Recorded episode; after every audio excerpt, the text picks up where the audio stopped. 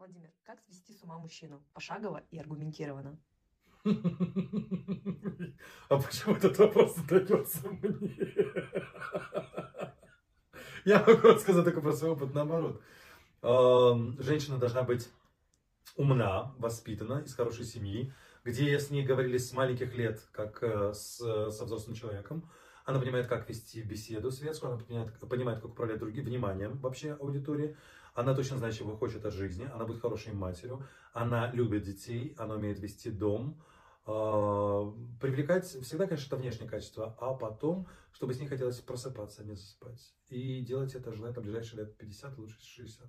И это сведет мужчину с ума? Конечно, потому что яркие женщины, от нее должно излетать свечение, свет, вот энергия, она должна искриться, при этом быть абсолютно спокойной, легкой и воздушной.